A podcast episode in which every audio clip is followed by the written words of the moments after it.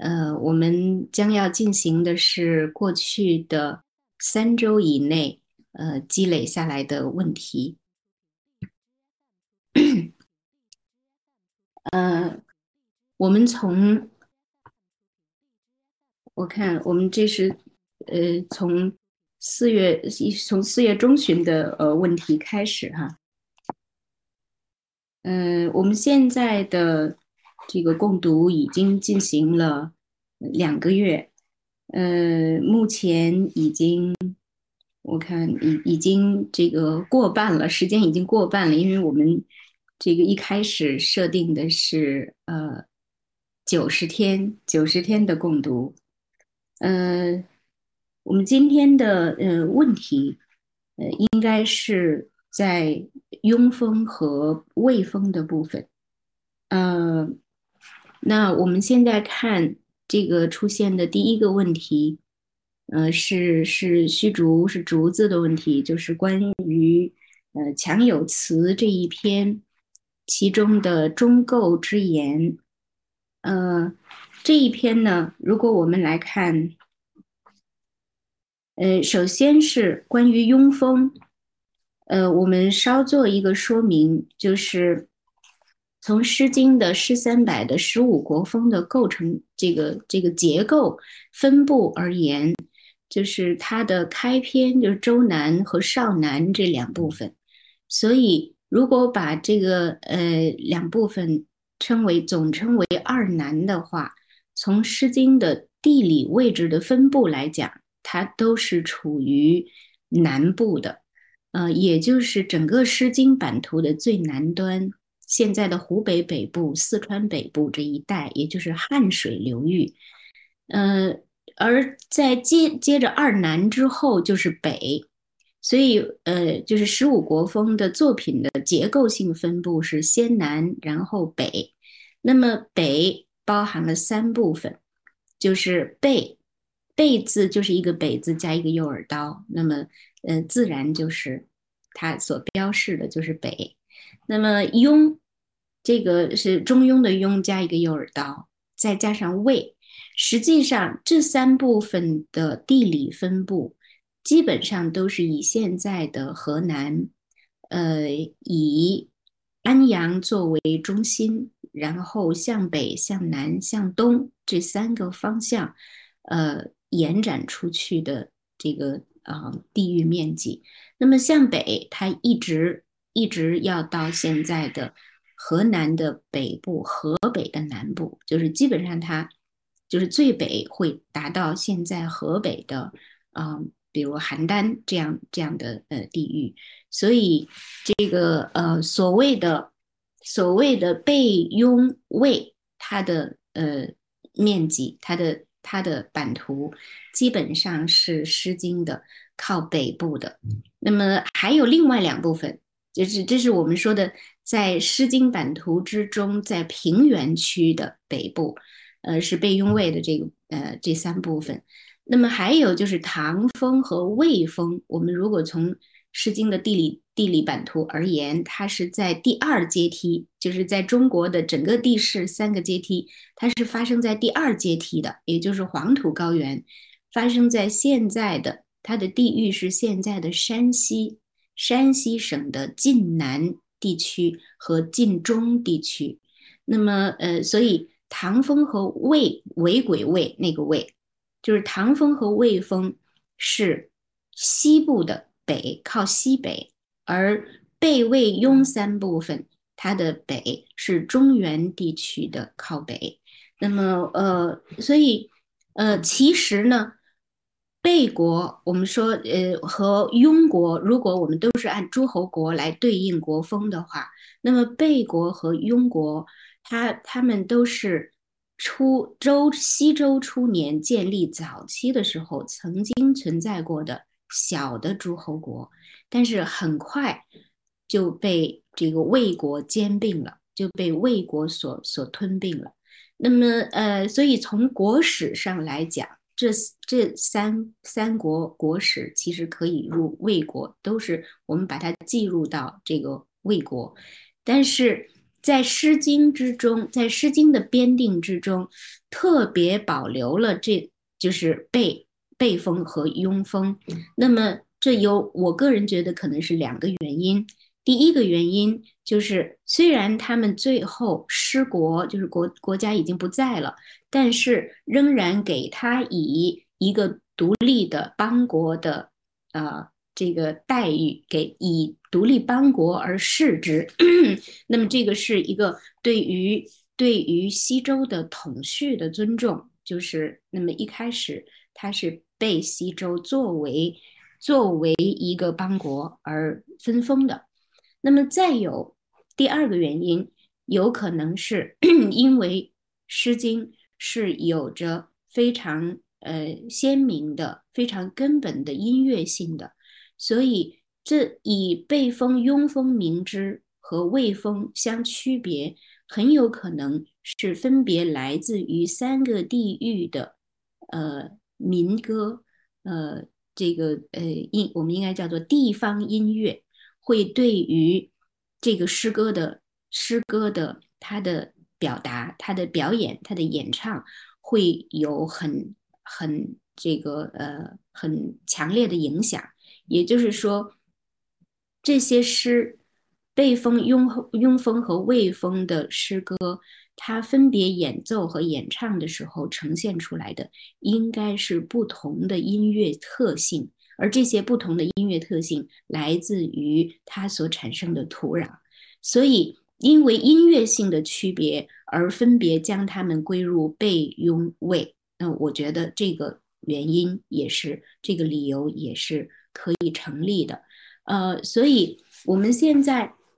基本上读过的，就是从开始共读开始到现在，我们所读过的已经包含了《诗经》之中。从版图而言，地域分布而言，最南的一部分和最北的中原，中原的中原最北的部分，呃，那么好的就是呃，除了对这样的呃，我们说各国国风它在版图上的呃分布，以及决定了它在十五国风之中的结构性是为什么这样安排，那么我做这样的简单的说明。那么，如果我们来到具体的作品，呃，这个这个问题是，就刚才说虚竹所提出的，这个涉及于庸风之中的，呃，庸风之中的强有词，呃呃，竹子可以把把字放大吗？我觉得大家可能会有同学看不清楚，这个字字太小了。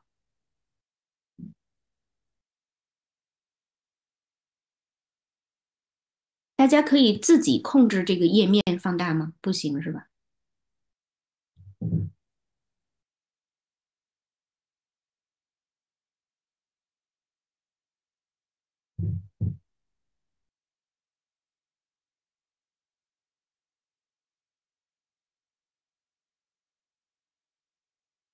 好，嗯，好，谢谢。关于这个问题，呃，就是中构之言，我们来看强有词这篇作品。嗯，强有词不可扫也，中构之言不可盗也，所可盗也，言之丑也。这是它的呃第一段。那么呃，它一共分为两，它一共分为这个三段。那么是复沓的形式，基本上都是在重复重复这个内容。呃，在《诗经》中的复沓，那么它有呃基本上的结构，呃，在内容和内容的结合，我们可以以两大类来看。第一类就是它始终是平行的，就是它所表达的，它所表达的意义以及情感，呃，或者是态度，始终在复沓之中都是一种平行，这个平行式的表达。那么，另外一种是推进式的，就是推进式是他的情感会越变越强烈，或者是甚至如果涉及叙述性、有故事性的话，他的故事会推进，会从头到尾展示给我们一个比较完整的故事。那么这样的呃复沓，就是我们会看到它它是呃有过程的、有进展的。那么在这这首诗里边，我们所看到的复沓，基本上就是一种平行式的复沓，呃，它没没有什么变化或者是推进以及明显的增强，呃，那么呃，这个呃竹子的竹子提出的问题说，中构之言是像墙上的刺，怎么都扫不尽。感觉如果解释为谣言也也能通，嗯，竹子，你能解释一下你的问题吗？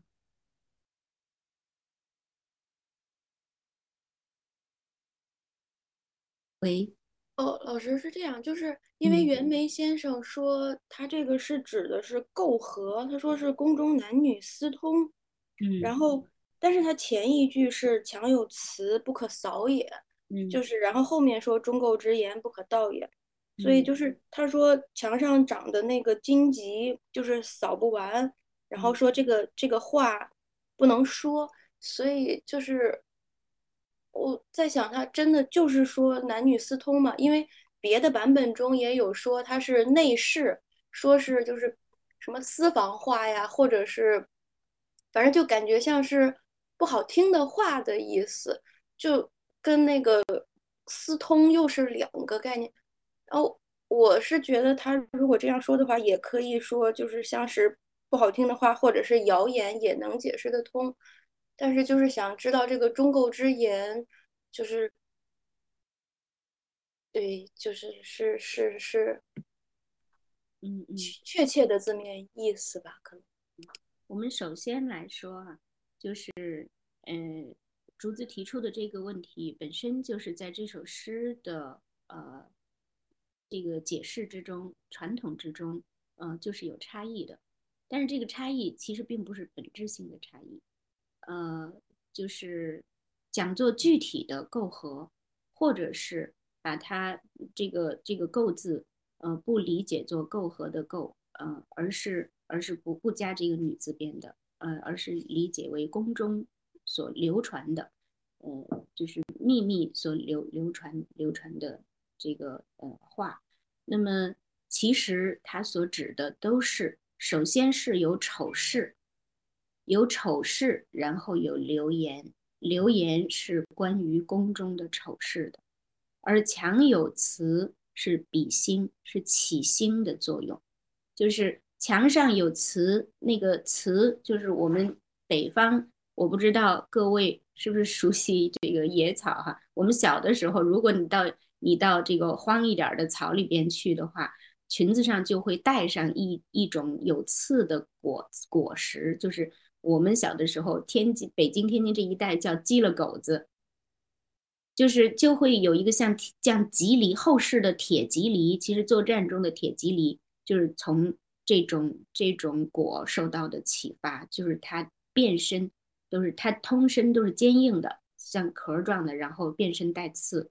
那么。就是这种这种植物，它通身都有刺，它没法这个拔除，你无法拔除它，因为你拔除的话，它的就它就会扎你的手。那么就是以这样的以这样的恶草当除，但是不能除，就是你碰不得，一碰就扎手了，来比喻宫中有丑事。宫中有丑事，所以有流言。这个丑事何来？就是就是，如果把它再具体化来讲的话，就是宫中有乱伦之事，有男女乱伦之事。那么，所以就是呃，袁枚先生把它具体化的这个这个讲讲座，直指到男女乱伦，这个也是可以的。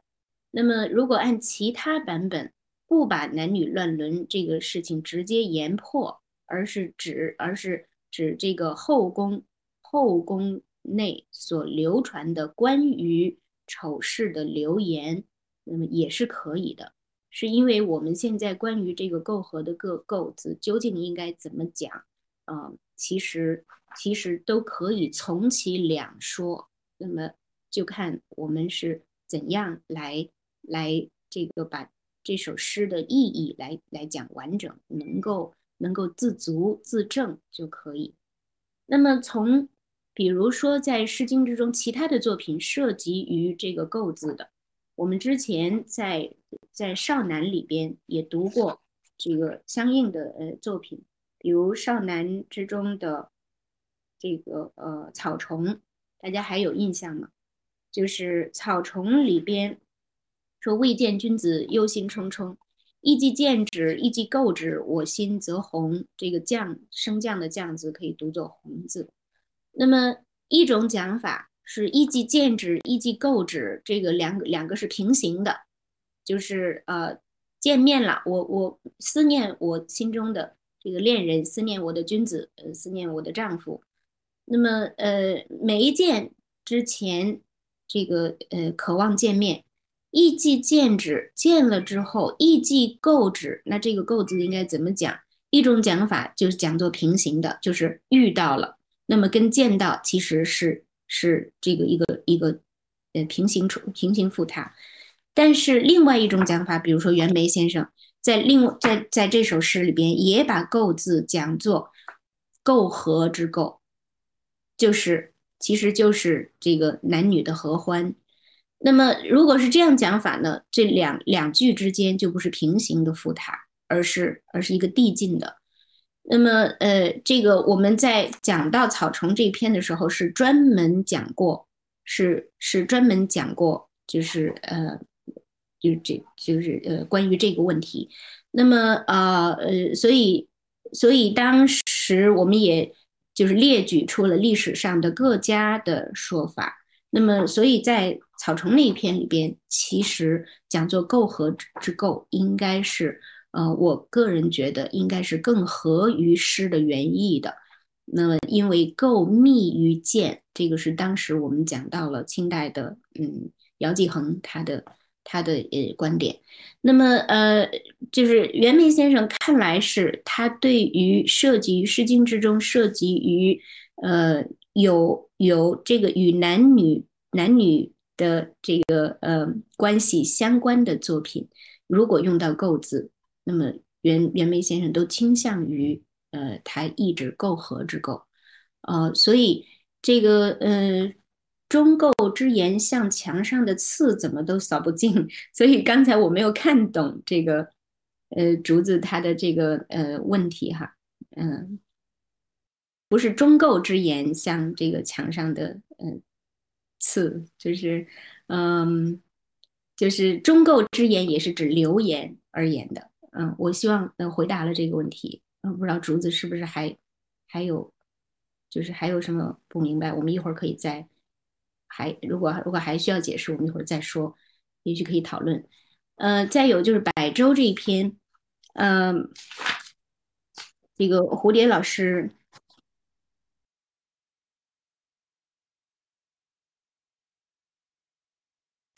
对蝴蝶老师说，这个呃，饭比百周，再比中和，但比两貌，实为我疑。至死是迷他。嗯，问题是强调男孩子不到二十未到娶妻年龄吗？会不会女孩子已经及笄该嫁人了，男孩子还太小，所以父母反对呢？我觉得这一类的问题哈，还有关于这个马萧提出的，嗯，我们可以一一起来看哈。被封庸封的第一篇都是白粥，然后呢写的也都是男女忠于自己所爱，应该是有意的安排吧，嗯。嗯，中南少南起首和收尾都是有呼应。嗯，这个首先我们从呃十五国风的这个结构、篇目排定、编定结构来说，马萧的这个呃这个呃看法应该也是有道理的。呃，都是从嗯，就是都是从爱情诗开始，那么都是把这个男女大伦放在。放在开始，那么这个是呃，我我觉得是有一定道理的，呃，那么呃，从百周来以百周这样的这个形式和男女的恋情呃连接在一起，其实呃，这个在在乐这个在古乐歌谣之中，就是越国的这个古歌之中，大家是不是看过？就是“山有木兮木有枝，心念君兮君不知”。那么这个它就很像是从形式而言，呃，它是恋歌，那么它也是这个“舟行水上”，就是“舟行水上之歌”。呃，这个我们看到的是《越人歌》。哎呦，我我现在看到翻开的是另外一个一个作品哈。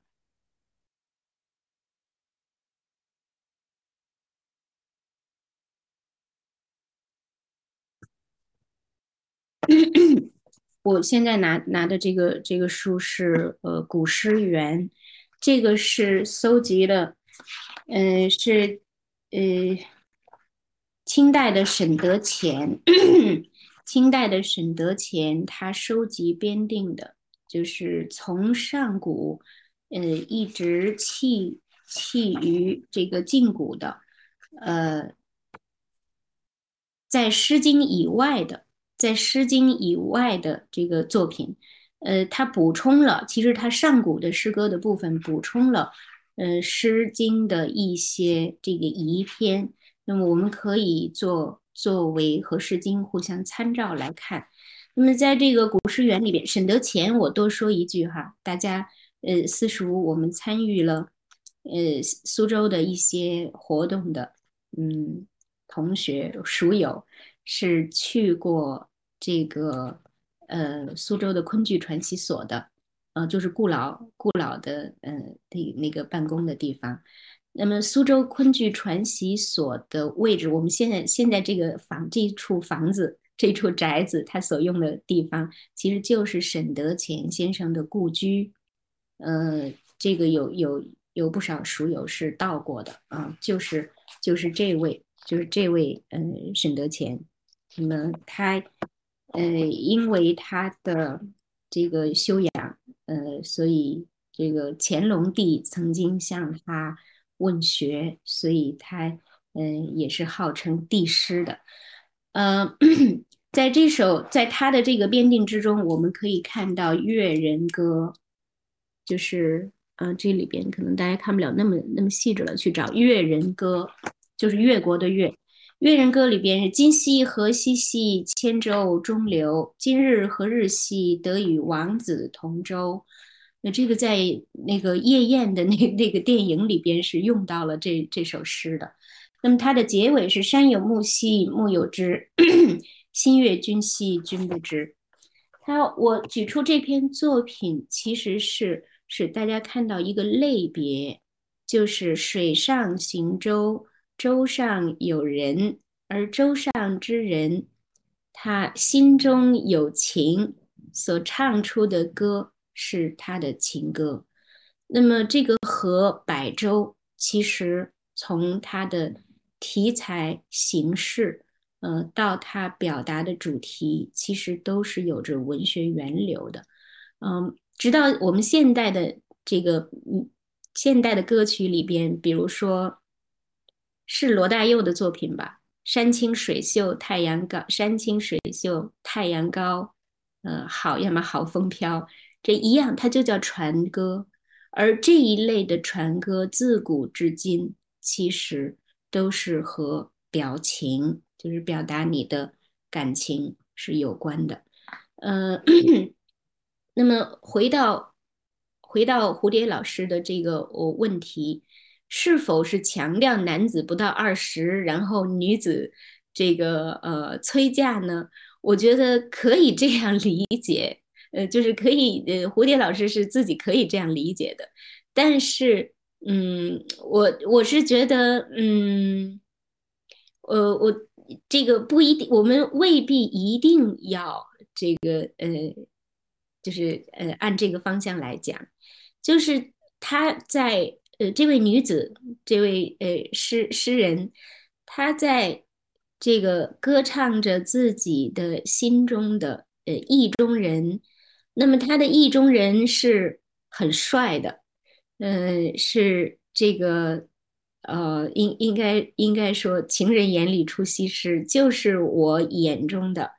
这个最英俊的那位。那么他的英俊从哪儿写起呢？要有细节来提出，就是淡笔两貌，他的发型和你看他这个发型多么好，多么美，就是呃，就是所以看看起来是很帅的。那么我们说这个呃淡笔两貌，就是古代的时候是头发这个披散下垂的样子，还没有这个我们说还没有行冠礼，呃，这个女孩子没有行这个笄礼，那么所以她的发型都都是属于仍然属于这个孩童的，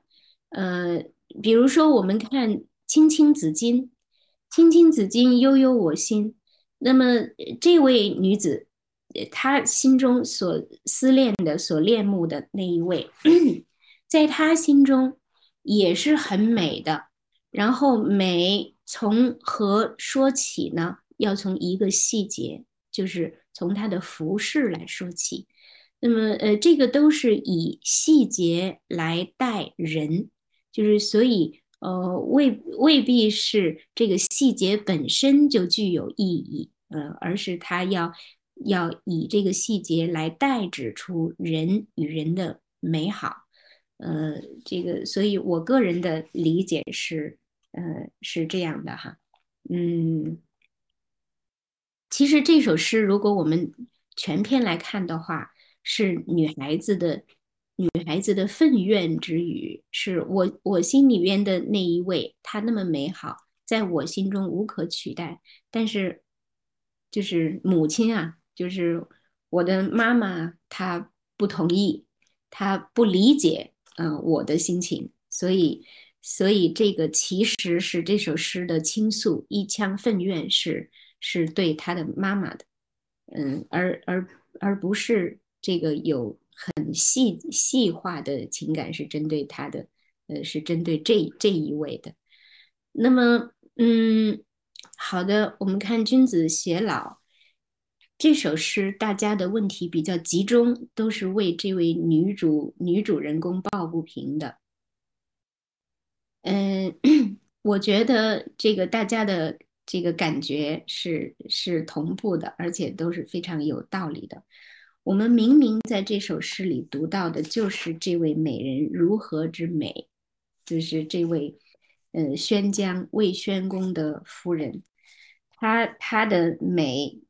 就是如山如河，就是像忽然而天也，忽然而地也，就是可以说在《诗经》之中，这么十五国风中这么多作品，赞颂女子之美的作品也是很多。而且也有非常非常出色、非常经典的，比如《硕人》里边的“悄悄倩兮，美目盼兮”，这个已经已经成为这个经典。但其实就诗、就诗以及诗人他在表达中的意愿，呃而言，就是《君子偕老》这一篇，应该是诗人以最大的这个。呃，气力以及最大的呃赞美，来给予一位女子的，给予一位这个女性的美貌，就是她这个是铺陈的最为，呃，可可以说最最为呃这个用力的。那么呃，所以应该我们推举诗诗之中的这个《诗经》中的第一美人的话。嗯，恐怕这是第一美人。呃，所以这首诗里有没有含有讽刺呢？后世的后世的诗人，在后世的学者在讲到这首诗的时候，往往会说，就是这是在讽刺。这个袁枚先生也是说，这是在讽刺一位贵妇人。那么，呃，子之不淑，这个云如之何？其实这对这首诗，它它的意义是否含有讽刺的焦点，就是在就是在这一句话，呃，第一段的倒数第二句就已经已经出现了“子之不淑，云如之何”。那么什么是不淑？我们会会非常可能会有一个一个这个很直接的反应，就是窈窕淑女，君子好逑。那么不淑，自然就是指这位淑女不淑，这位女子她配不上淑女的称呼。但其实这是一种望文生义。如果大家去这个呃，去去肯去查一下词典的话，呃，其实去查一下词源，那么你会发现“不淑”的意思其实是一种惋惜，是一种，呃，是是一种这个悲悼。也就是说，是惋惜人之不幸。我们在《诗经》中可以找到例子吗？是可以找到的。比如王风，如果大家现在手边有有文本的话，你在王风之中可以找到“中古有推”。我这里是在一百四十六页。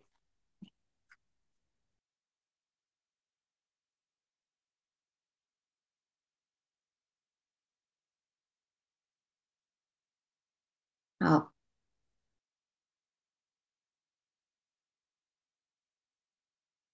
中古有推，呃，这个我我直接说第二第二段吧。钟鼓有推，汉其修矣。有女毗离，调其笑矣。调其笑语，遇人之不淑矣。就是这个是在钟鼓有推，王峰钟鼓有推的第二段，它出现遇人之不淑矣。不淑是什么意思？其实就是遇人不淑，我们现在仍然在使用这个成语。那么，我们回到以此来回到这个庸风的君子偕老，大家现在应该就可以理解“子之不淑，云如之何”，是这样一位美人啊，太可惜了，她遇人不淑，那么又能怎样呢？他人无可奈何，云如之何？无可奈何。那么我们在 其实，在呃《诗经》的作品的解读之中，那么有一部分作品，呃，相当多的作品，比如汉儒，他们是要和历史、历史事件、历史人物相附会的。那么，呃，所以《诗经》中的很多作品都附会了《左传》或者《国语》之中的这个各国。各诸侯国的国史，那么这些附会大部分是不可靠的，但是有一些是可靠的。在这首诗里，我觉得它应该是可靠的，她应该这位女主人公就是魏宣公的这个呃夫人，就是她是一位君夫人，是宣姜。这位宣姜也是从齐国嫁来的，就是跟那位。呃，魏风中的硕人的乔乔倩兮，美目盼兮的那一位，同样来自于齐国。齐国是盛产帅哥美女的。那么，呃，所以这两位，这两位齐国的这个齐国的，我们称之为以后世习惯称为公主吧。那么，他们都嫁为魏国的君夫人，而这位其实是那一位乔乔倩兮的那一位的后辈。那么，嗯这位这个宣姜，他的他的呃这个经历其实是很很值得人同情的，就是我们也会在也会在各种的这个这个注释之中看到，就是魏宣公其实他他复夺子媳，这是历史上著名的复夺子媳的一个案例。那么我们知道后世还有。还有这个呃，玄宗和和这杨贵妃，但是那个是一个悲喜剧，那么毕竟那里还有感情。那么呃，这位这位宣姜他的经历就更为令人嗟叹。他不仅仅被这个剥夺了，然后复夺子媳，然后他这个生了生了孩子。我们在上一次讲这个呃这个二子行舟的那一篇的时候。就是呃，大家还啊二子乘舟的那一篇，就是有说到把那一篇附会到魏国的这个呃政治，说这个两位魏宣公的两位儿子争死，那么其中其中有一位就是这位就是这位宣姜的儿子，那么所以他也是被也是或主动或被动，那么这个他是这个卷入了魏国的政治的。那么最终，最终魏宣公死后，他又和又和公子完，也也就是说，其实这个是他的晚辈，是和他儿子同，呃，是呃不是，就是公公子完，就是这个呃，就是和他儿子同辈的这公子完，他又这个和公子完私通，但是注意“私通”这个字是我。我所使用的是来自于历代的这个《诗经》的经学学者，也是来自于后辈的社会伦理道德。那么，呃，其实我们比如我们看后面的“唇之奔奔”，也有这个说法，就是讽刺。讽刺宣姜和公子完在魏宣公过世之后的私通，但其实这是不符合《诗经》的时代的社会伦理的。就是，呃，宣姜确实在魏宣公死后和公子完在一起，但是这个在一起是结婚，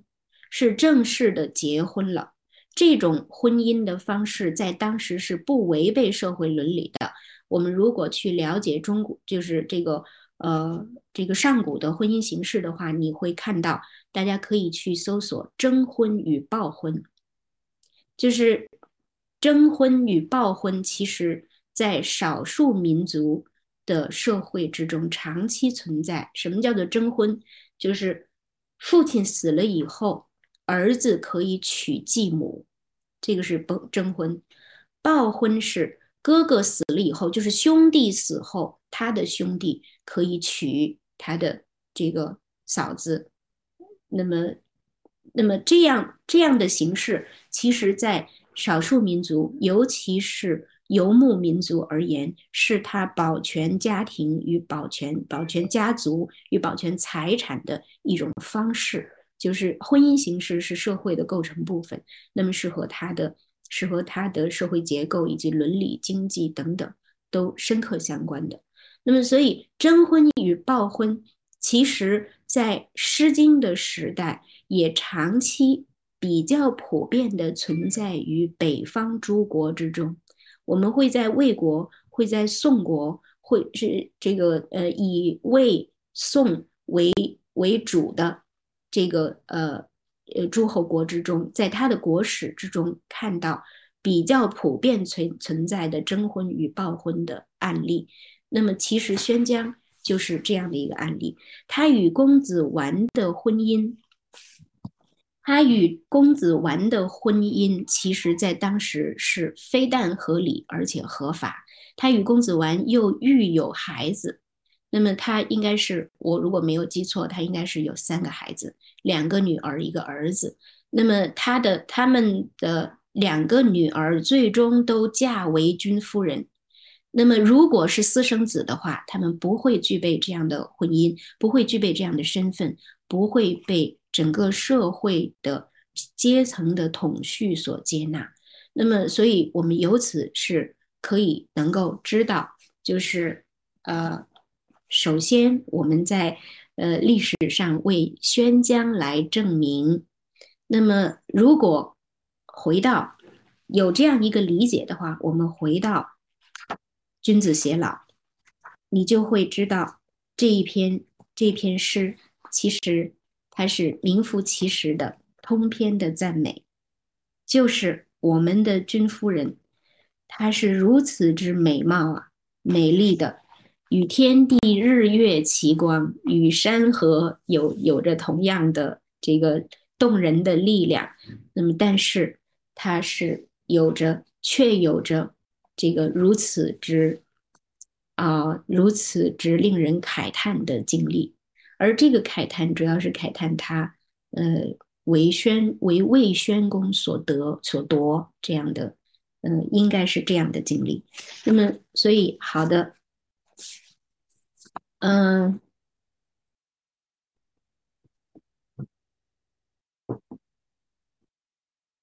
好，我们看看下面。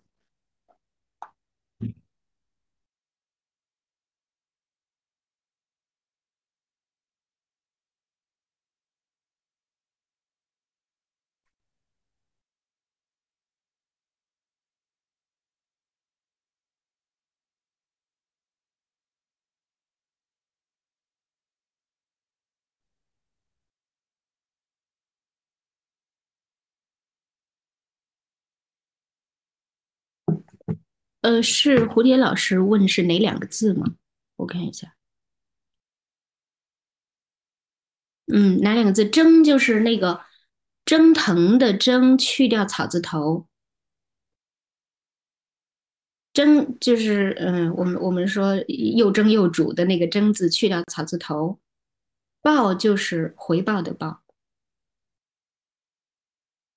就是也是报复的报。征婚与报婚，或者可以合称征报婚。这个大家是可以，我这一嗯，其实关于这个也也有专门的论述。我我我有一一册书，就是关于呃《诗经》之中的呃婚恋礼俗啊，这个是有有专门的专门的论述的。嗯呃，就如果我们再到人类学或者是民俗学的范畴，就是大家可以找到很多的，应该可以找到很多的关于呃征报婚的呃一些一些文章或者是专著，嗯，都这个都是比较常见的，所以大家现在就理解这这首诗是纯乎赞美，不仅赞美，而且同情。好，我们看下面。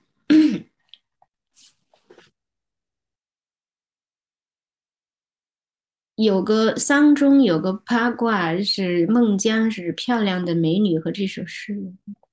孟姜指漂亮的美女和这首诗有关吗？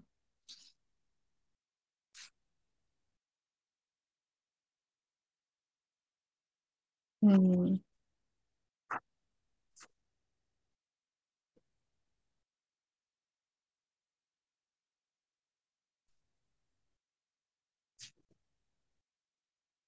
这个呃。嗯，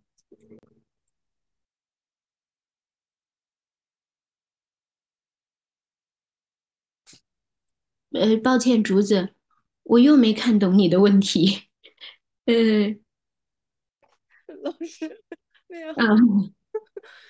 就是那个后世不是有这个孟姜指的是漂亮的美女嘛？我只是就是在这上面看到了孟姜这个美女，我在想它的源头是指这个，就是类似《诗经》这个时代的这种，哦，是的，哦，是的，嗯，是的。边，那这里边，呃，其实，嗯，对，美孟姜这个，呃，未必就是真的确指，呃，这个，呃，一位姓姓姜的，呃，美女，而而其实就是就是指美女。那么，比如说我们看唐诗里边，唐诗里边记记这个，呃，会会讲，呃，秋娘，呃，妆成美使秋娘妒。就是秋娘或者杜秋娘，往往是唐诗里边的一个美女的符号。嗯、呃，其实在这个《诗经》时代，呃，这这个嗯孟姜是差不多的一个符号。呃，然后肥猫老师的丧钟让我想到了桑间蒲上，常见的成语只是男女幽会之地。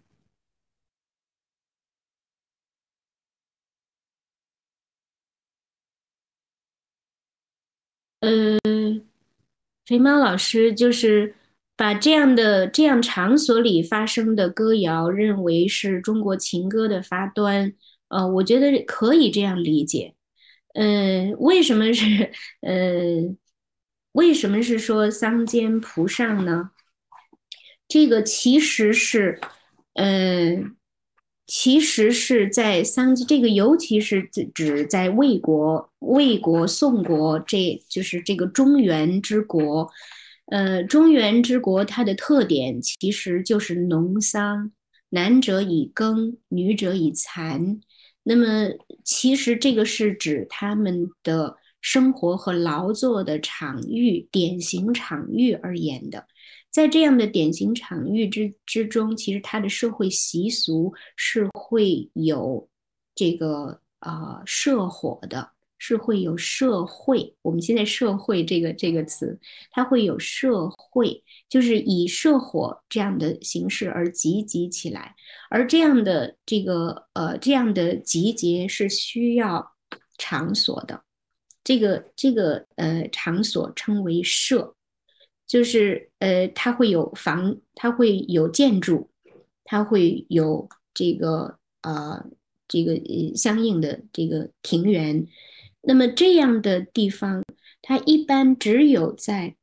大型的这个社火期间，有社日的时候才会有人集结，平时都是都是幽静的，是清静的。而这个 这种清静的时候，平时会被用为男女幽会之所，这就是所谓的桑间菩萨。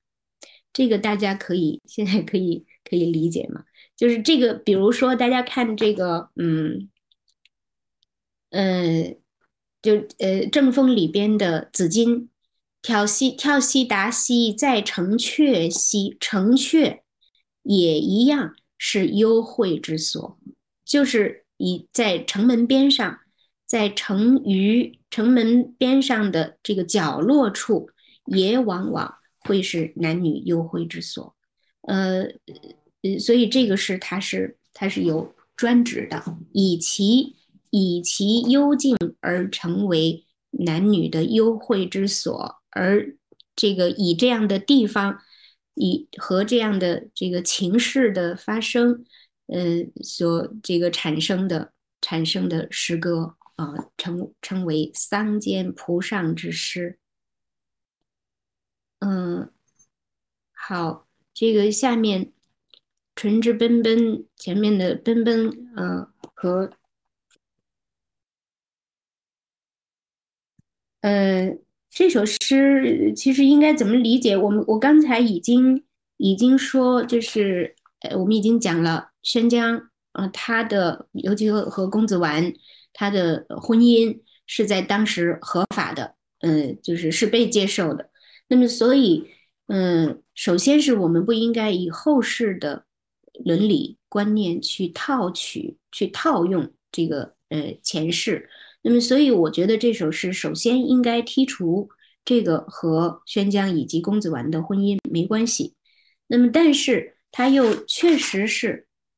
它又确实是含有讽刺的，甚至这个讽刺之中是含有怨语的。那么是。是对于，是是对于这个呃与与自己不亲近，就是自自己仿佛呃呃自己有有这个呃可以说被辜负的感觉。那么本身是我以真心待你，但是但是这个人之无良，你却没有没有回报我以同样的。以同样的这个呃情感，呃，那么，呃，我看啊，这是，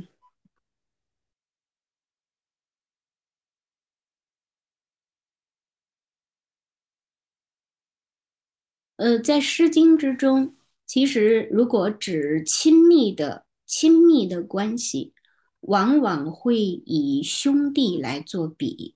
因为在这个古代的古代的这个呃关系里边，呃，父母这个这个是第一，呃，就是肛肠肛肠的这个呃第一，所以所以这个是不需要讨论的，不以他来做来来来比喻亲密关系，但是兄弟是需要需要这个亲密的，就是如手足，所以我们再看，比如说，嗯。比比如说，在呃，嗯，我看啊，王峰之中，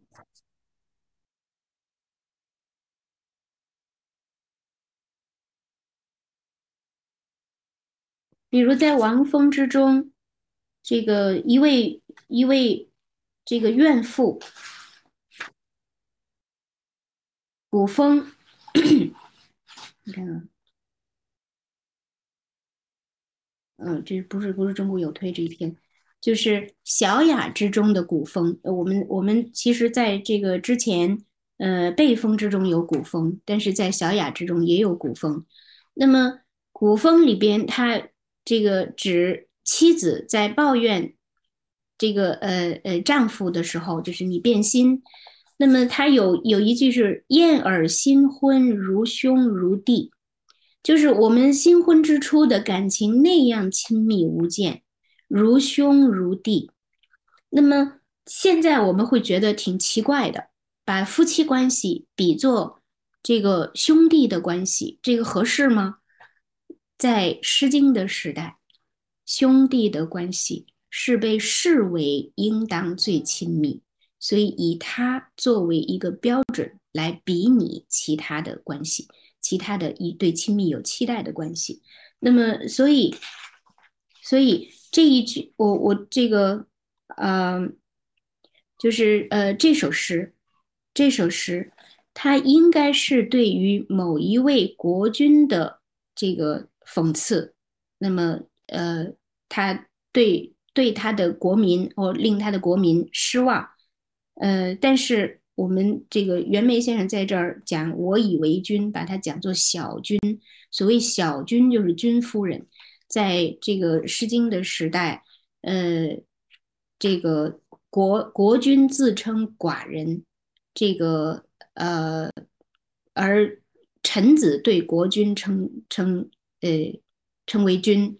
对于君夫人称小君。在这个外交邦交的礼仪之中，也是这个。如果一位大臣这个奉使这个呃出访，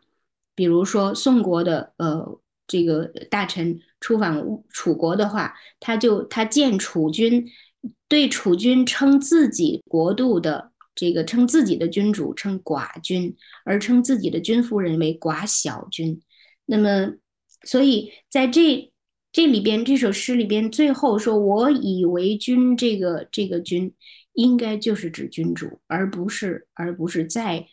取为之解，把它讲作小君，就是这个不是不是讽刺呃宣姜的。那么呃以以纯和阙这个都是成双成对来比喻他们他们的亲密，但是。我如此对你，可是我却没有获得你对我如兄如弟的呃亲密，就是信任和和这个亲密感，呃，所以这个呃纯直奔奔，嗯，好，就是关于兄长和君夫人这个理解，不是兄长，而是兄弟。好，下面是亚军是呃也是关于。君子偕老的，嗯，感觉宣姜也是政治牺牲品，被迫嫁给不爱的人。仁义的儿子卷入，又因政治利益被迫下嫁。嗯，公子完命运被别人操弄，最后却要背负所有骂名。自古对女子德行的评判就有失公允。嗯，亚军的这个理解是非常对的。嗯，我我们先说这一段哈。呃，是理解非常对的，而且亚军的阐述很完整。呃，宣姜他确实是第一，他本身为这个魏宣公所夺，这个本身就是呃，就是令人同情的，就是一个悲剧。那么他的他自己以及他的孩子都卷入到政治阴谋里边。那么当然，他在这个呃，在这个政治生活之中，他。呃，已经成为魏宣公的夫人之后，他应该也是出于对自己的儿子的这个维护，他希望他的儿子能够得到，能够得到，能够后继为君，就是得到君位，所以他其实也主动的卷入到了政治阴谋，他这个要杀掉魏宣公，魏宣公的这个之前的儿子，但是他的次子却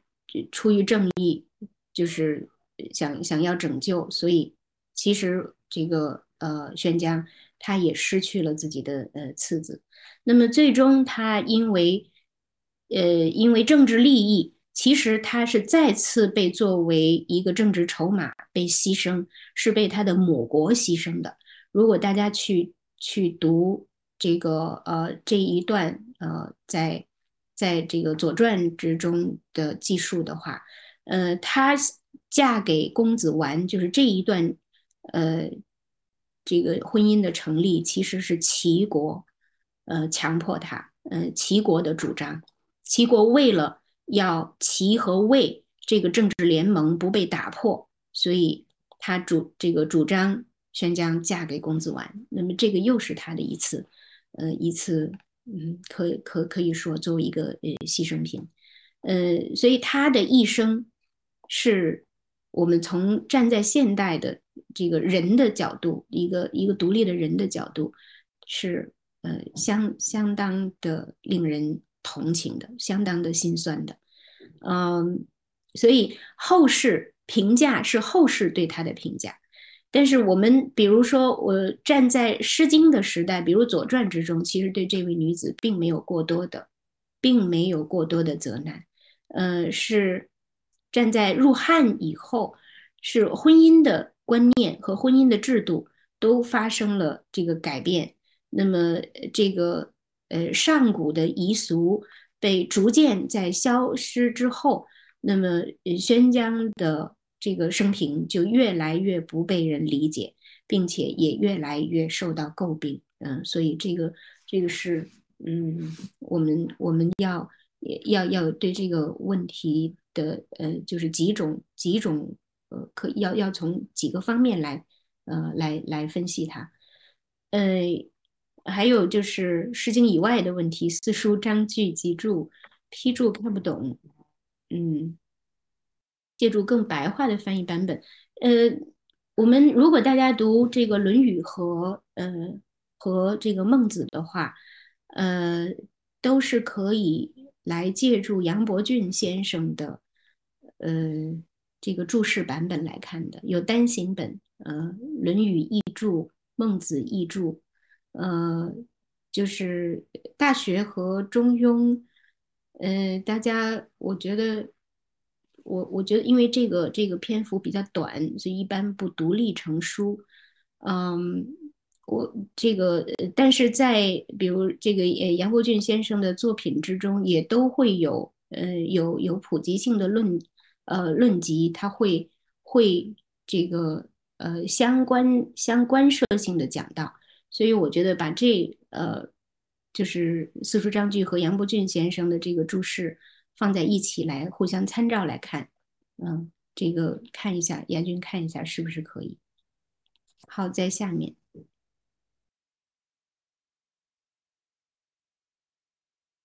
好，下面的问题。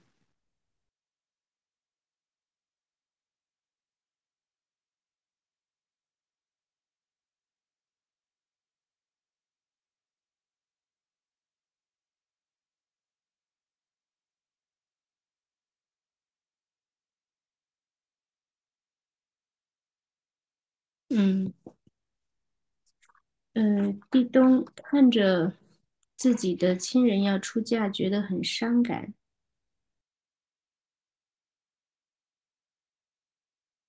嗯，我这是一百零八页。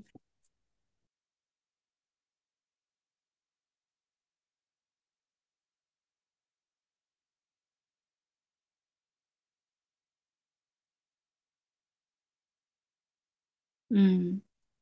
呃，竹子，我觉得老师讲这个，呃，我觉得这首诗应该确实是一位这个不能遵从自己的心意而这个呃出嫁的女子她发出的愿语，呃，看着亲人出嫁，嗯。女子有形，如果如果是他者的话，如果是他人的话，应该是之子于归。这个这个表达在《诗经》里边是比较确定的，嗯，一一个像模板式的表达。嗯，女子有形是自指，是指自己。嗯，如果是指别人，即便是一个女子指指另外另外一位女子，也应该是之子。嗯，所以所以这首这首诗，我觉得那个呃，竹子可以再再多读几遍。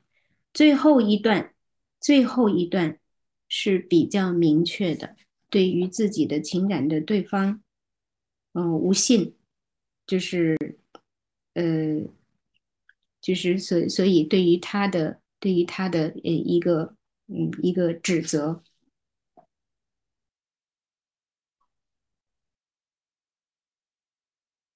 好，呃，定制方中这个这个问题，我我现在就不，我们在这儿就不讲，嗯、我们以后可以找时间专门来针对，比如说，因为呃呃呃，肖军老师对于定制方中也从天文学的角度，呃，这个有就给出了比较详细的解释，呃，这个我们以后有时间的话，可以结合。呃，宋的国史，就是来来看定制方中，呃，就是这这首诗。那么其实，呃，不，呃呃，对不起，就是结合魏的国史来看这首诗，它其实和魏国的一次，呃，就是呃一可以可以一次国难有关的。呃，这个呃，魏国为北狄所灭，所谓北狄。其实就是现在的山西的中部和北部的北方少数民族，嗯，就是它和晋晋中和晋南的这个呃，我们称为华夏族，其实是长期共存的。那么，呃，北狄曾经呃东出太行山，嗯，灭掉魏国，嗯，所以魏国是有一次国难的。包括我们现在说能够确定。能够确定诗人身份的许穆夫人的载池，呃，载池载归归燕魏侯，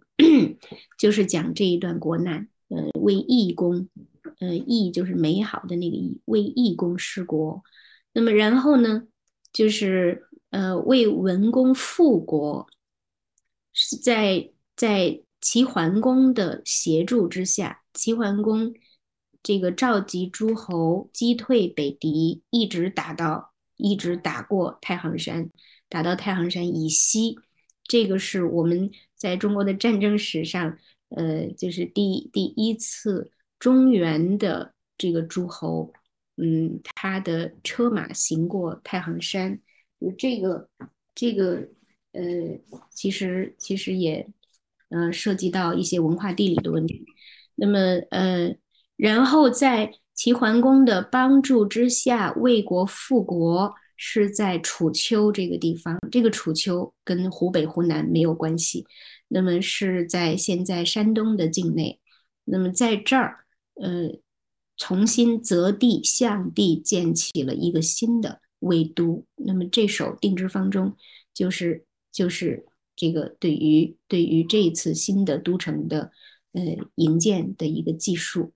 呃，这个我们以后专门找时间，就是从，呃，刚才我说到这几个维度，我们一起来可以详细的看。蝴蝶老师说的定制方中，北京的景山命名就是来自于景山已经，嗯，这个，嗯，而且这个还不不不仅仅是定制方中里边，比如大家看大雅之中，其实大雅之中的啊，这个。呃，比如说，呃，公牛，嗯，嗯，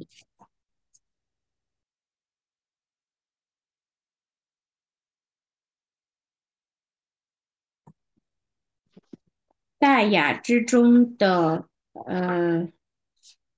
公牛和一篇是。生民，生民和公刘之中都写到周人的周人的族民族英雄、族群英雄，也就是他们各各个呃阶段的王部落统领，他们营建象地，首先是选准一块一块地域，然后在这营建都城，其实都是提到了景这个山与京。与元的关系，那么景山是在这几篇里边都有出现。那么，所以其实这是一个呃命名的模板，这是一个呃一一一一套这个命名的这个呃统序。好，然后是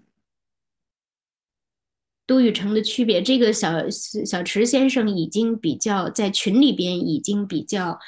呃详细的回答了，所以我在这儿也就不啰嗦了。呃，有一有一套书，我觉得可以推荐给大家。大家如果对于呃，当然，如果你我们手边备一个呃最最起码的备一个嗯古汉语小词典。呃，这这个是大家能够随时查。那么，对对，这是有有，对，下面是小池小池老师这个发上来的，对，易与国与都与经。那么还有一套书，我这个推荐给大家，就是呃王立先生的古汉，就就就叫做古代汉语。他的这套古代汉语里边，当然是这是比较专业的哈，但是他有一部分附录。它的附录的部分就是每一个单元的后面，它都会附录有中国的，嗯，古这个古代文化常识。那么，比如说这一类的这一类的相近的字义的区分，那么它都会，呃，它都会附在附在后面。嗯，我觉得如果大家有兴趣的话，可以准备这样的一套书。嗯，稍等。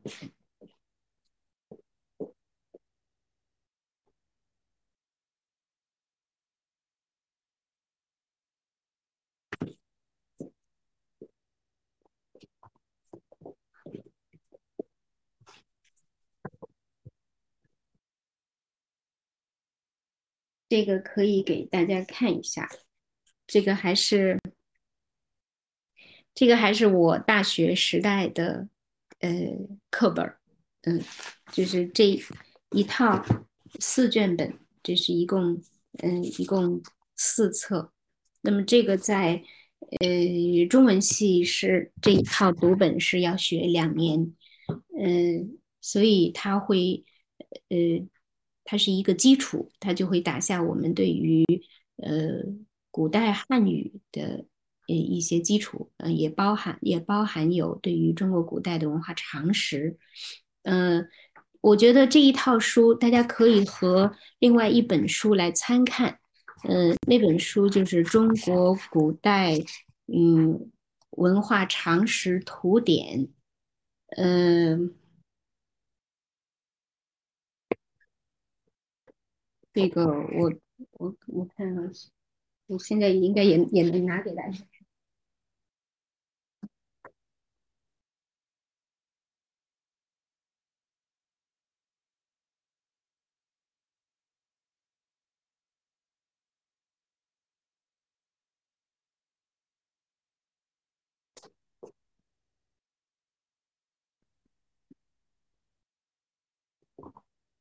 嗯。就是现现在没有，刚才没有没有找到哈。那个《中国古代文化常识图典》，其实呢，就是从这一套书里边抽取出了关于中国文化常识的那一部分，然后单独成册，就成为单行册。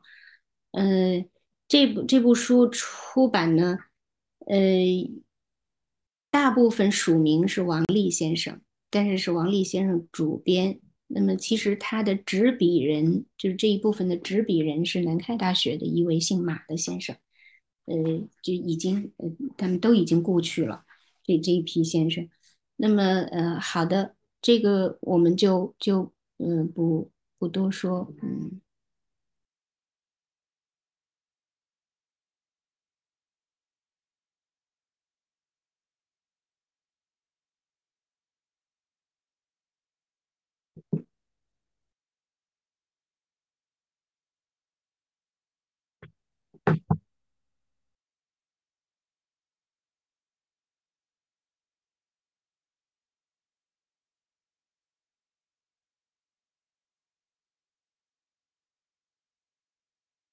喂，这个。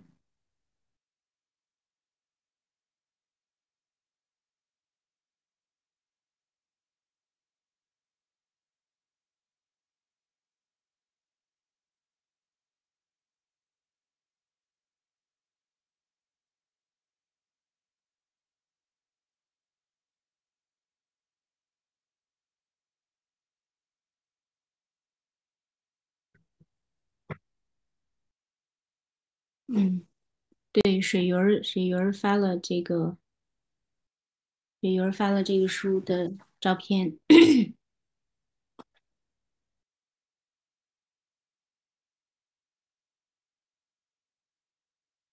对，我看到在我们的共读群里边已经有好几幅这个图片发上来了哈，包括我们刚才说的词，强有词的词，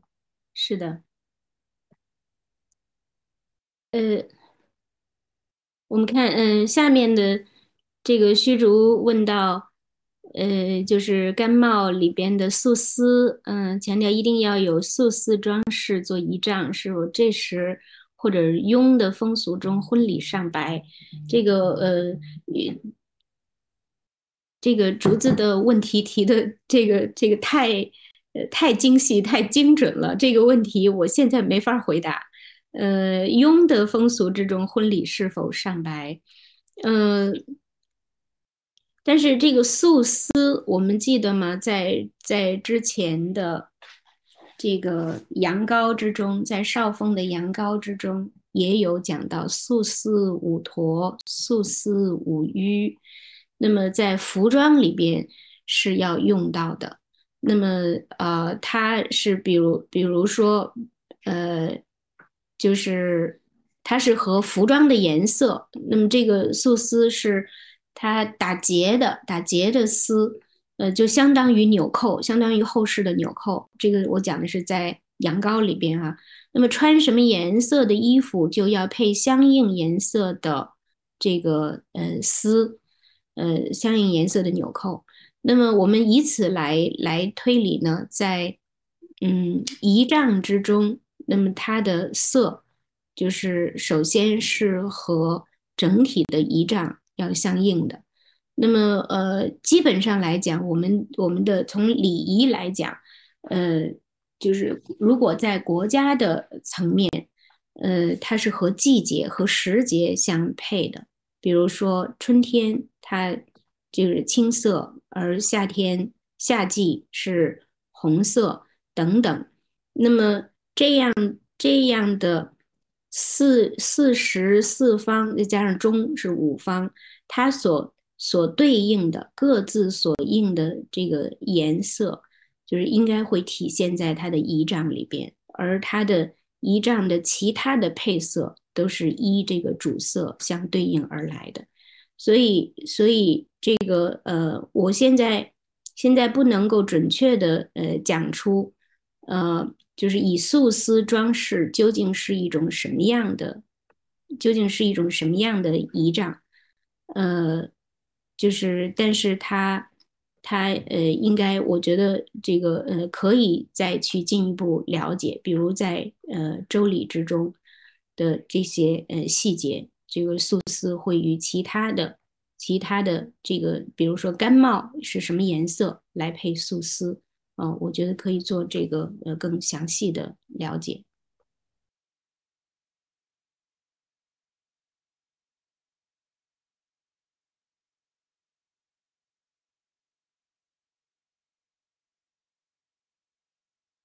竹竿没太看懂作者在思念谁。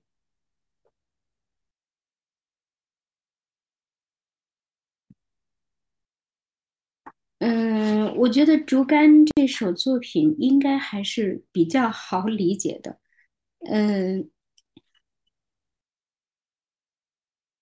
一百三十。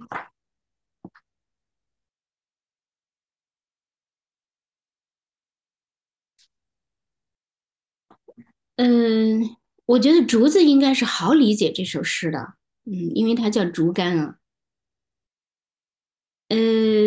还有就是远嫁的，离自远离家乡、远离父母兄弟的女子，应该是好理解这首诗呀。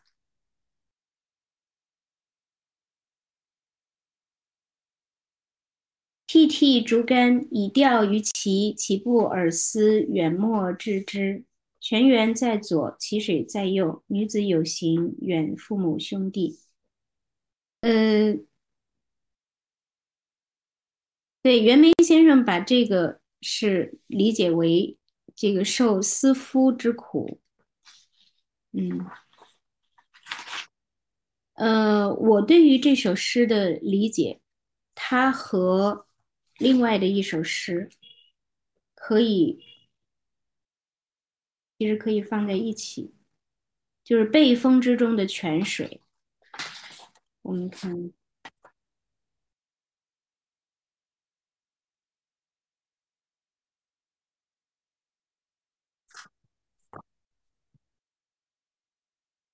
未封的竹竿和被封的泉水，以及我刚才所提到的这个许木夫人的呃那首《载池》，其实我们都可以把它放在一起看作是同一类的作品，就是呃远离自己母国的女子，她的她所嫁之国远离母国，所以她这个呃会有乡情，会有这个。会有乡愁，那么在在这一段里边，就是其实泉源在左，淇水在右，就是他的母国和他所嫁之国都是有淇水流过的，就是有淇水和泉水。这个泉水不是指泛指泉水，而是指当时。这就是呃，当时的一一条一条这个水流河流叫做肥泉，那么淇水和肥泉都是流过流过魏国的，那么也是应该也是流过这位女子的母国，那么所以所以他这个看到泉水，所谓思源，比如说我们读李白的，就应。这个应怜故乡水，万里送行舟，就是他在湖北看到船行长江之上，李白就想到了，这是从自己的家乡发源而来的，是同一条江水连连接着，连接着这个游子和他的故乡。那么，其实这个呃呃竹竿中的这首诗也是。这个同样的，呃，我觉得可以做同样的理解。巧笑之撮，佩玉之挪，这是这是自指啊，这是诗人之自指，他的他的美，他的这个人的美，人的姿态，但是人的姿态和人的状态是相连的，他是处在这样这样的。这个呃思念之中的，嗯，但是这首诗有歧义，就是袁枚先生以之为思夫，呃，我觉得也有他的道理。就是从第一段的起兴开始，我们看到的是以钓剔剔竹竿以钓于齐，就是这个钓垂钓，岂不尔似远莫致之？呃，垂钓在。《诗经》之中是往往会作为和婚姻和婚姻的关系有关的一种一种比喻。那么这个我们呃在读少少男的时候，就是“何比农矣”，这个大家还有印象吗？“何比何比农矣”这首诗就是新嫁娘的出嫁。那么呃写到她的车驾多么繁盛，同时还写到。同时还写到“其调为和，为思一敏”，就是在婚姻之中，在婚礼之中的祝福赞美之诗，其中会提到，呃，提到这个，呃，钓鱼、钓竿，为什么？因为这个是鱼水之欢。那么同时，丝丝这个丝线。它的谐音是思念的思，这个是汉语之中太古老的一个，并且延续下去的一个一个呃传统。春蚕到死丝方尽，蜡炬成灰泪始干。那么，所以由由这个角度来讲呢，我也觉得这首诗就是把它讲作呃妻子之之思念丈夫，也有几分道理。但是我更加站在是一位远离母国的。这个女子他的故国之思，嗯，好，那我们今天的问题就到这儿，嗯，但是之前有有呃有几个问题，我想再补充一下，呃，曾经有一位同学，我就不太我不太记得名字了哈，就是问到我们对于我们对于这个《诗经》时代的历史要读什么吗？如果呃如果和《诗经》相配合来讲，那么如果我们说呃可以去读《左传》和《战国策》，那这个就是当然是很到底的，但是也也确实可能障碍比较大一些。呃，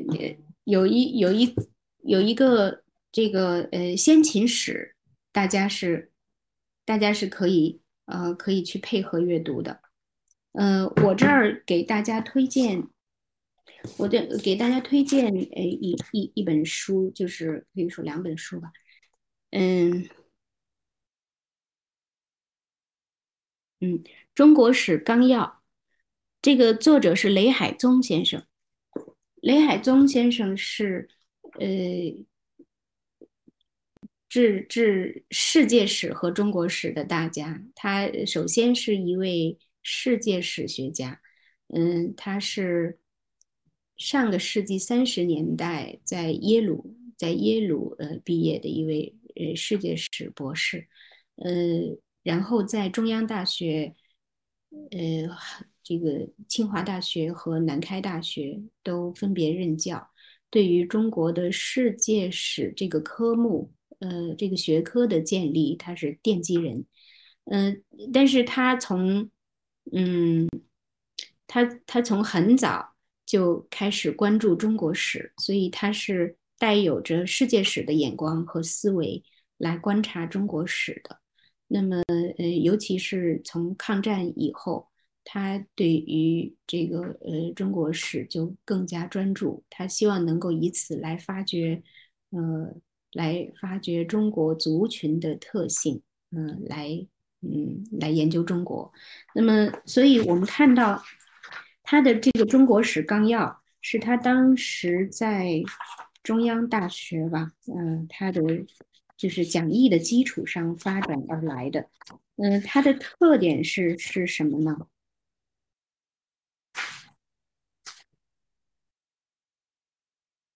我给大家找这个其中的章节啊。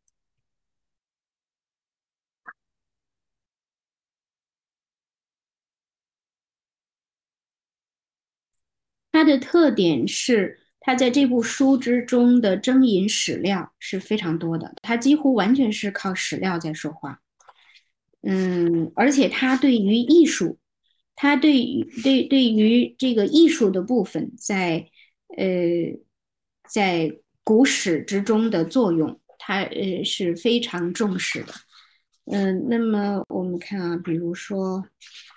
我们会常常看到《诗经》，《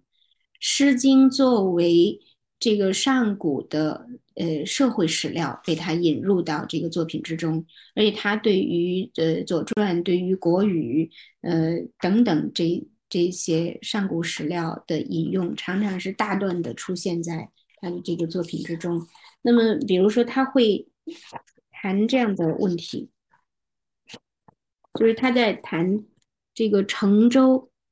成周的宗教的时候，就是所谓成周宗教，就是呃西周建立以后，他营建洛阳，那么称为成周。呃，他在谈到这一部分的时候，他会，比如他从他从宇宙观。他从宇宙观呃开始讲起，那么这个讲到宗庙的祭祀，然后他会涉及到，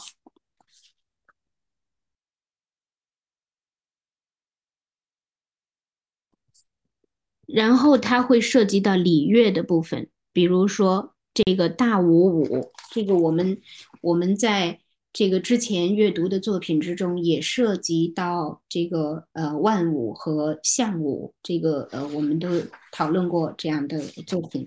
那么呃他在这个讨论讨论的过程之中，经常会出现对于《诗经》作品的引用，然后以此来来这个参与到对于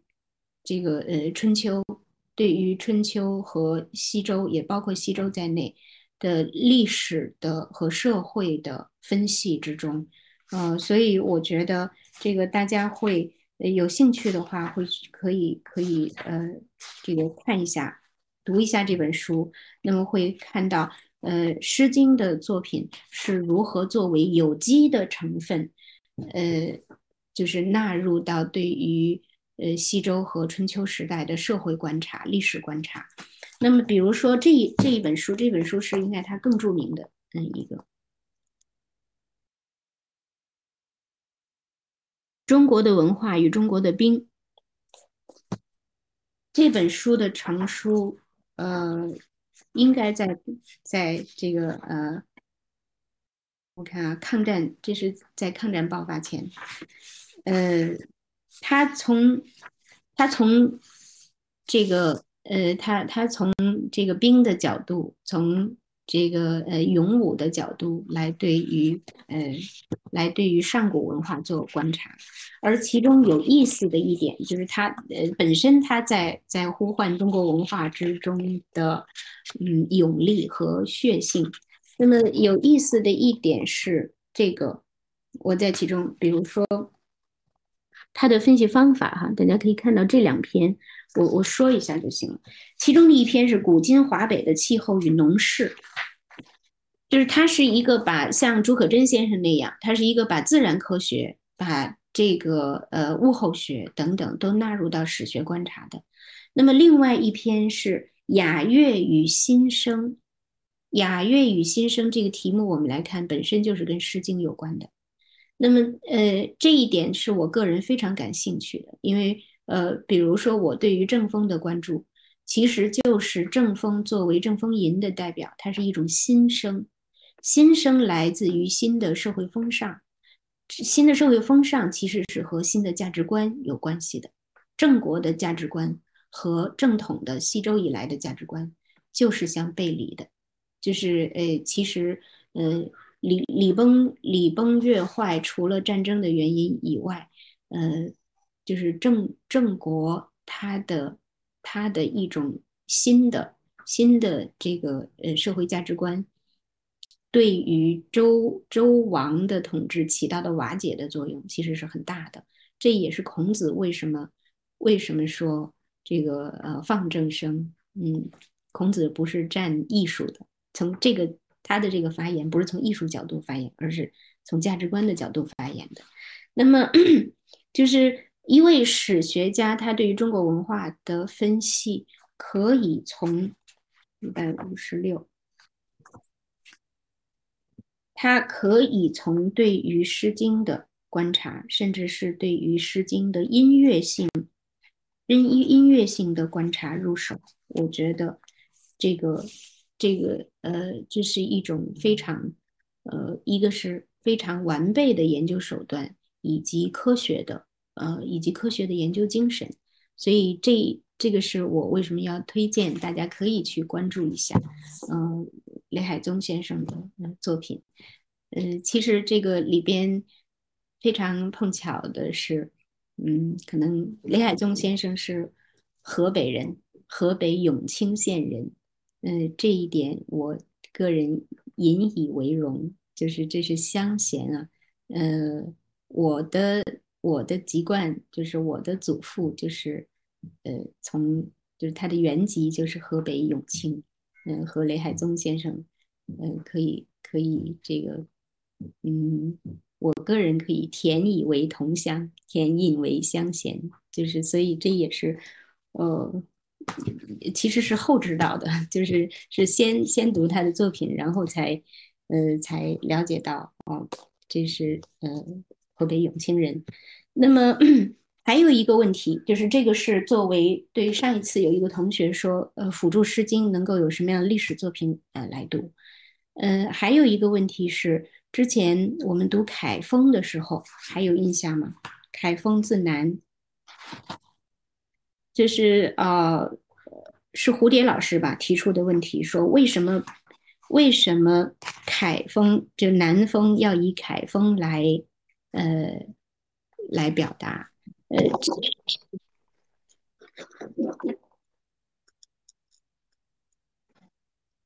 啊，归雁为侯是可以与与魏国的，呃，载池这一篇是肯定可以和魏国的国史对照上的，嗯，也基本上我们可以把载池确定，就是许穆夫人嘛，她的身份是确定的，嗯，所以我们并不排斥把诗集作品和国史对应，但是不要牵强的对应。而是如果如果有明确的证据的话啊，这个呃这是不排斥的。嗯，上一次蝴蝶老师问到凯风那一篇，就是为什么南风以凯风来来表达，就是这个有什么传统吗？呃，其实这一点，呃，就是在过去的这几周里边，呃，恰好我自己也在比较多的读。读一些这个中国中国的文化地理方面的呃作品，呃，关于这一点，我觉得我们可以呃从文学史和文化地理的角度一起来看。嗯，首先还是《古诗源》，《古诗源》呃这这本书，然后我们在里边可以找到，应该是找到。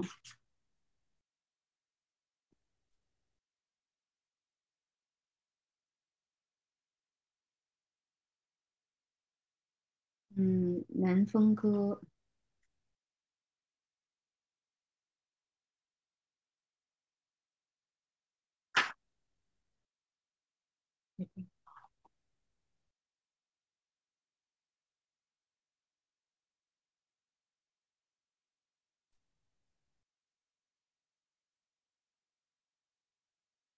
呃，来自于舜帝的，就是我们知道尧舜禹。来自于舜帝的，传为舜帝所作的一首一首歌《南风歌》。那么，南风之熏兮，可以解无民之运兮；南风之时兮，可以抚无民之财兮。就是南风吹来了呀，它是这样带着芬芳的，它可以，它可以这个去除我我的民众的疾病，就是它带来。健康，南风之时兮，南风按时而来，它可以带来为我的国民带来富足，带来财富。它用的是财财宝的财这个这个字，就是在其实在于中国的这个文学史文整部文学史，尤其是诗歌史里边，其实是比较少呃出现直接出现像财或者货这样这样的啊。这样的词的，但是在这样的上古，它到底是不是舜的歌？到底是不是为舜所做的？我们就是嗯，其实很很难确定了。那么，但是这首它是一首古老的，是一首古老的在民间流传的这个作品，这个确实可以肯定的。那么，所以它。这个得以被呃收集，并且在传说之中，在这个上古的传说之中是说舜他确实鼓五弦琴以以歌，那么以歌南风，那么呃，所以南风如果说凯风作为南风，它的文学上源在哪里？像《南风歌》这样的作品会告诉我们，南风是。成为了一个古典诗歌史的题材的，就是古典诗歌史之中，确实我们更多的诗歌是在是在赞颂东风，这个啊，就是因为东风带来春天。那么，但是这一类南风歌以南风作为题材的，它究竟这个所指，它有有没有什么标志呢？那么南风之来究竟是春天还是夏天呢？就是呃，而这个夏天的风和春天的风，在中国诗歌的出现之中，它的表征又有什么不同吗？嗯，为什么我说这个问题要和中国的文文化，呃，这个呃历史地理结合起来？嗯。恰恰是因为呃，我个人一直是说的，我在做的这个《诗经》的呃田野调查，其实下一步我想要做的是唐风、魏风，就是韦鬼魏，就刚好是我们刚才所所说的，在第二阶梯黄土高原上的这一部分，从唐风到魏风，然后向南这个向下，就是走走到到王风的这一部分。那么，呃，其实这个它是一条非常顺行的路线，就是在山西的境内，在汾河，在汾河谷地，沿着汾汾水，然后向向下走，走到黄河的那个大转弯，就是它拐了一个胳膊弯的那个地方。那么，呃，然后再再经过这个胳膊弯，就是风陵渡，经过风陵渡，然后向向南向东就。就会出出这个呃出第二阶梯，就是进入到进入到这个呃平原区，那么就下一站就是洛阳，就是王峰的土地。那么呃这个其实是有什么关系？和南风之间有什么关系呢？呃，这个其实涉及到我们如果关注尧舜禹夏商周这一段，就是这个阶段的上古史的时候。你会发现晋南地区，它它是一个核心区。那么，呃，就是商商的博兴是是在朝歌，是在河南，就是在平原区了，在东部；而周的博兴是在西边，呃，就是呃镐京以及更早的周原，也就是渭水渭水的上游这一段。那么。如果我们如果我们把商和周以及晋南这个连接起来的话，你会发现它是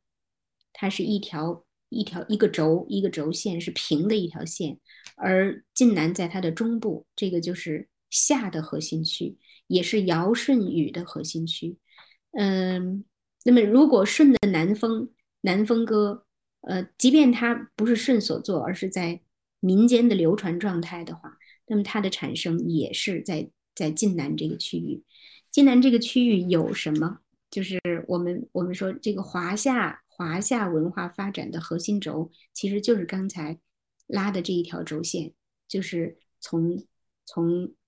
周原宝鸡到镐京，再到晋南，然后再到朝歌，这样它就是这个华夏文化的这个源的核心区。那么。这部书可以，呃，推荐给大家，就是呃，《人文地理随笔》，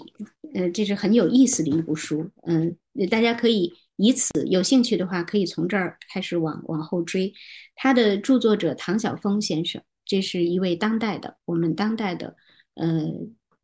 可以说呃，地理学学者，呃，专治这个，嗯，这个历史地理的。那么他在这这里边有一点，就是呃，我们可以引，就是比较引起我比较引起我的注意哈，就是我们会看到，我们会看到围绕尧舜禹的传说，围绕尧舜禹的他们他们的现在的文化遗迹，其实它都是在晋南这个区域。那么其实他们有一个核心。这个核心就是中条山，中条山这座山现在不太进入到我们现在的山水文化的视野了，但其实它曾经是非常重要的一座山。那么，呃，它的东部就是太行山，而它的南部衔接的就是秦岭。中条山是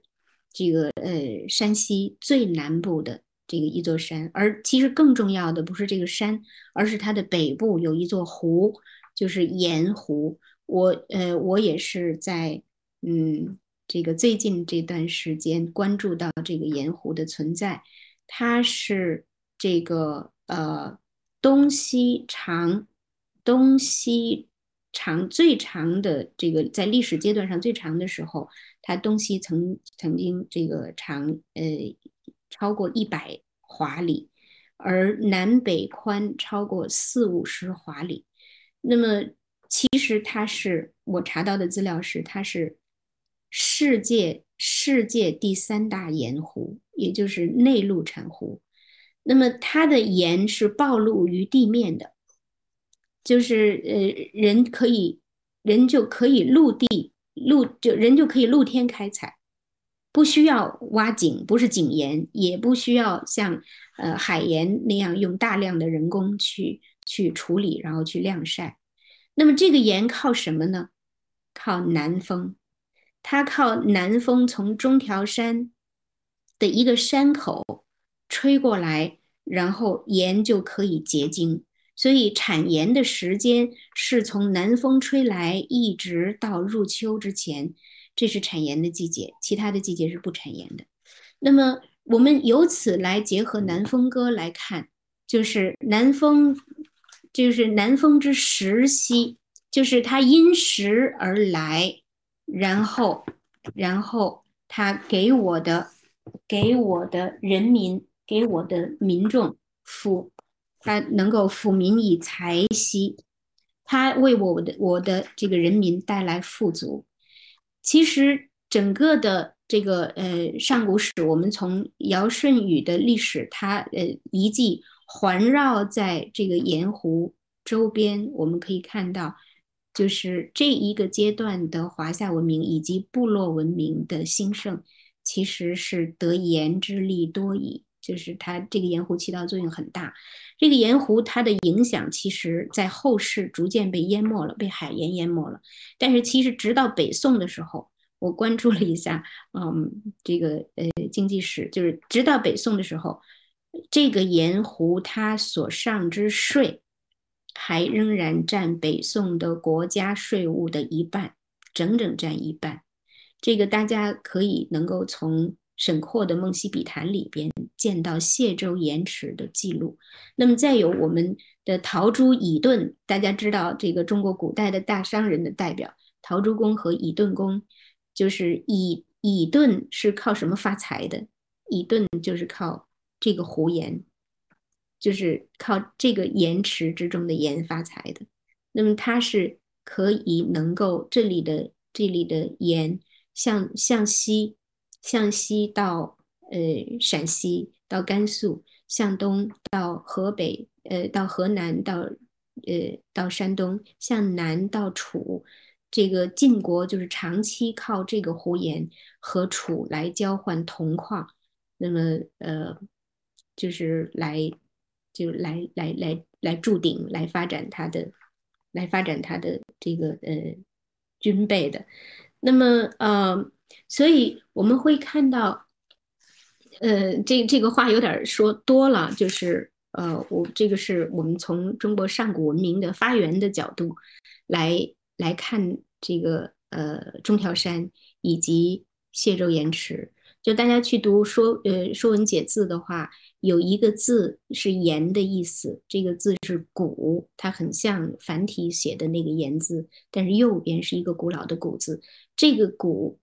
就是指盐，而且是专门指这个中条山北的谢州盐池的盐，其他的盐都不能称为“古”，就是专门为这个盐池而造了一个字，而造“古”这个字。那么，嗯，所以由此我们知道，回到我们的作品。南风，它应该是一个古老的文学，呃，文学题材，以文学意象，它甚至可能比东风更为古老，就是因为盐的出产，它有赖于穿越中条山的山谷而吹来的南风，呃，而这个南风是不是指夏天？不是的，我专门为此，这个啊，刚刚买到了一本书，就是出自于出自于运城的《盐湖史话》。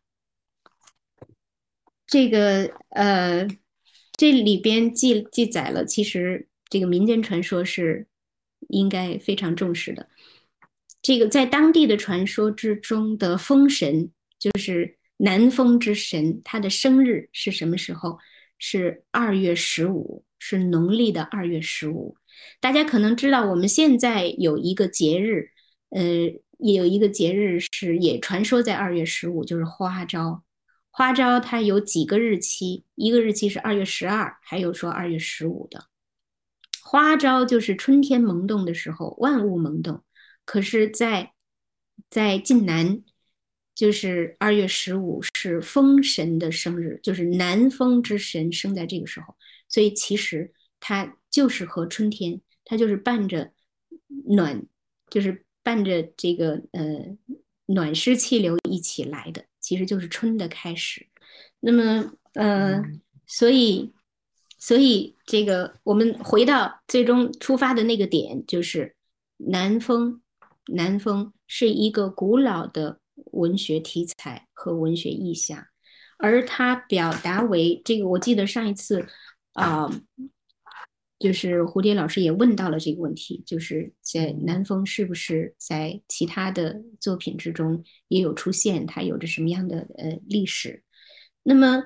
他在比如说我刚刚拿了一套书，嗯。这个有有一套书，就是推荐给大家，大家可以去查《尔雅》，《尔雅》里边也有关于南风称为凯风的这个记录。这个是一套书，是《初学记》，它的成书是在唐代，嗯，是唐太宗 为了教化自己的几个儿子，为了教化自己的儿子们，就是而编特别编定的一个图本啊，不是，这是错了啊，唐玄宗。唐玄宗，他为了要教育自己的皇室子弟，就是专门专门着人去编定了这一部书。嗯，其实就是一一部这个小百科全书。那么，嗯，我们称之为类书，就是它会分门别类的对某一类知识和文学表达来疏通、来梳理它的渊源。那么在这里边，比如说。毫无例外的，从这个从这个边牧学，从边牧学来讲，就是中国的这个典型的典籍都是从天，都是从天开始的。而天这一部里边，关于风，关于风，它是天、日、月、星、云、风、雷，然后分别去这个按一条条的来梳理，就是这些文字它的出现的渊源是什么。而关于风。它里边这个讲到《尔雅》之中就已经已经出现，就是南风称为凯风，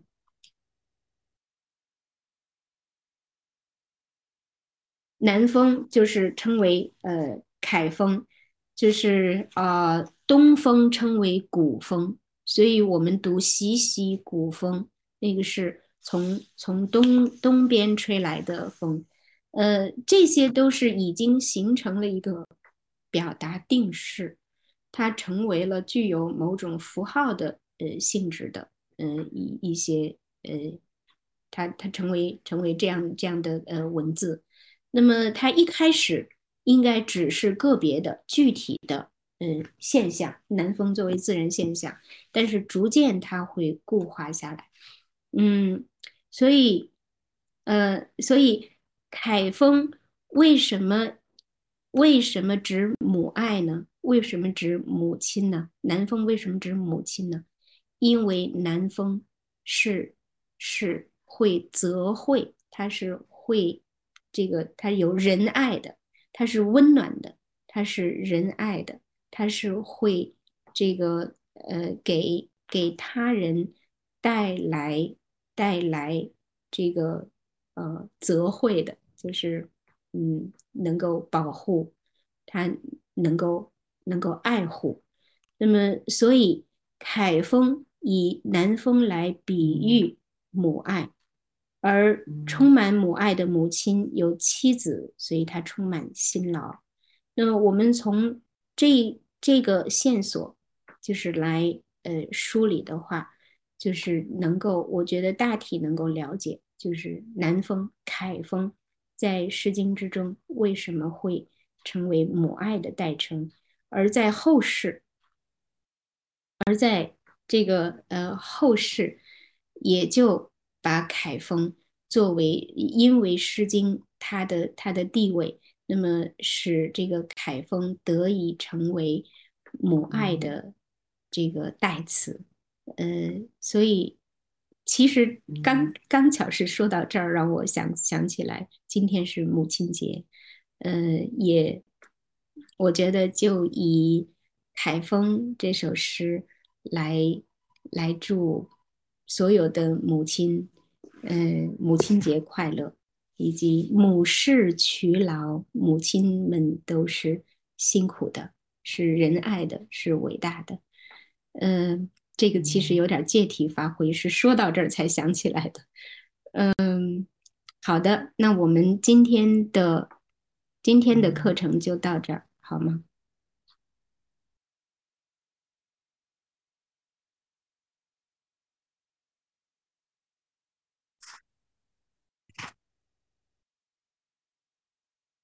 好，那呃，如果没有什么问题的话，我们就结束了，好吗？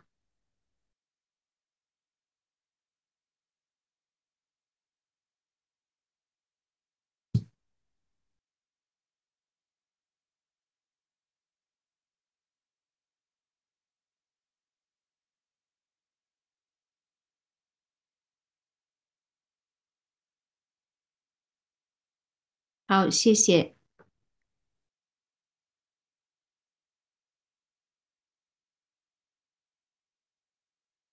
谢谢，谢谢大家。那那再见，嗯，呃，屏幕前如果有有各位母亲的话，那就祝节日快乐。大家别忘了下课以后也都各自去问候自己的母亲。